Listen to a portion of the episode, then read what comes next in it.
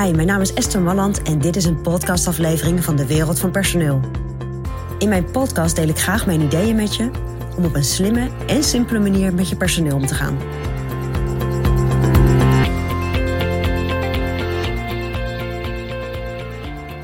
En vandaag heb ik weer een soort van casus die ik laatst meemaakte. Waarbij ik sprak met een leidinggevende en die wilde een van zijn teamgenoten aanspreken op bepaald gedrag. En dat ging over een afspraak nakomen.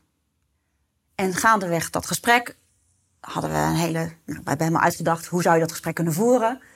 En zei ja, maar weet je, op het moment dat iemand dat deze persoon wat aan mij vraagt, en dan reageer ik op dat, dat is ook wel goed om te benoemen dan. Dat ik. Toen zei ik nee, ho, ho, ho, stop. Want dat is wat er wel eens gebeurt.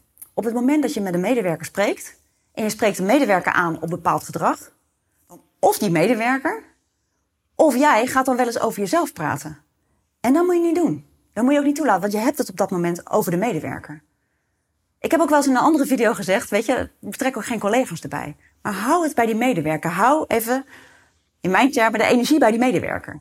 Dus op het moment dat jij met een medewerker afspraken gaat maken, en je zegt, waarom kom jij die afspraken niet na?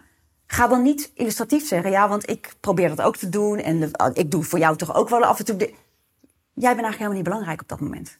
Het gaat om de medewerker met wie je op dat moment dat gesprek voert. Dus hou het bij de medewerker en hou het bij de afspraken die jullie hadden gemaakt en die de persoon niet is nagekomen. En benoem dat. Maar ga het niet over jezelf hebben. Dat heeft helemaal geen functie. Ga het zeker niet over collega's hebben. Dat heeft helemaal geen functie.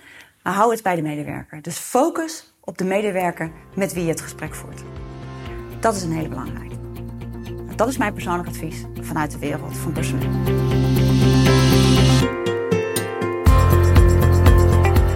Wil je ontwikkelingen in de wereld van personeel blijven volgen? Abonneer je dan op ons podcastkanaal.